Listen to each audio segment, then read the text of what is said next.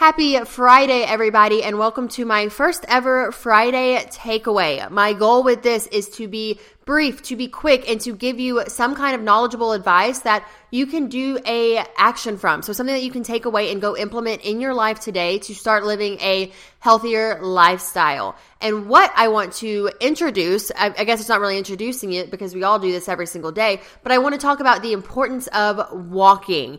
And I don't mean just necessarily, oh, I walk in the mornings whenever I go to make my coffee. I mean like an intentional, I'm going to spend the next 30 minutes walking type of walk and the importance of it. So if you didn't know, walking for 30 minutes a day or more on most days of the week is a great way to improve or maintain your overall health.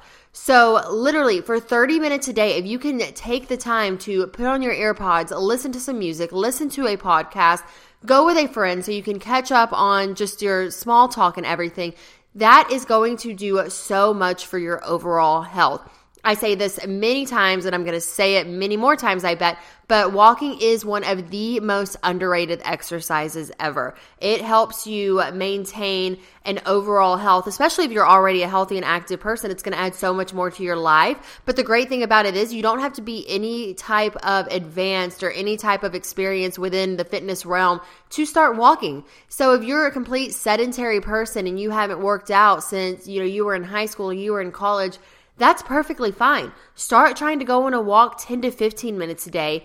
Get comfortable with it, get used to it, and then week by week, gradually add five or so minutes until you can do a consistent 30 minutes for the majority days of the week. I would honestly say that Planning to go for a walk every single day is an amazing goal, but this is where you really have to take the time to assess yourself, know where you're at, and find what's realistic for you. So I do challenge you to sit down, kind of be honest with yourself about where you are in your active activity on your lifestyle and whatnot, but find ways to introduce a walk in there every day that you can. If you can't manage 30 minutes a day, like I said, go down a little bit and we just will work our way up. But walking with others can also turn exercise into a really enjoyable social situation. So if you just don't like being alone or it's just not motivating for you to go, find a coworker, find a friend that lives on your block or something and just go meet up with them and go on a walk and you can chit chat and you can just have fun with it.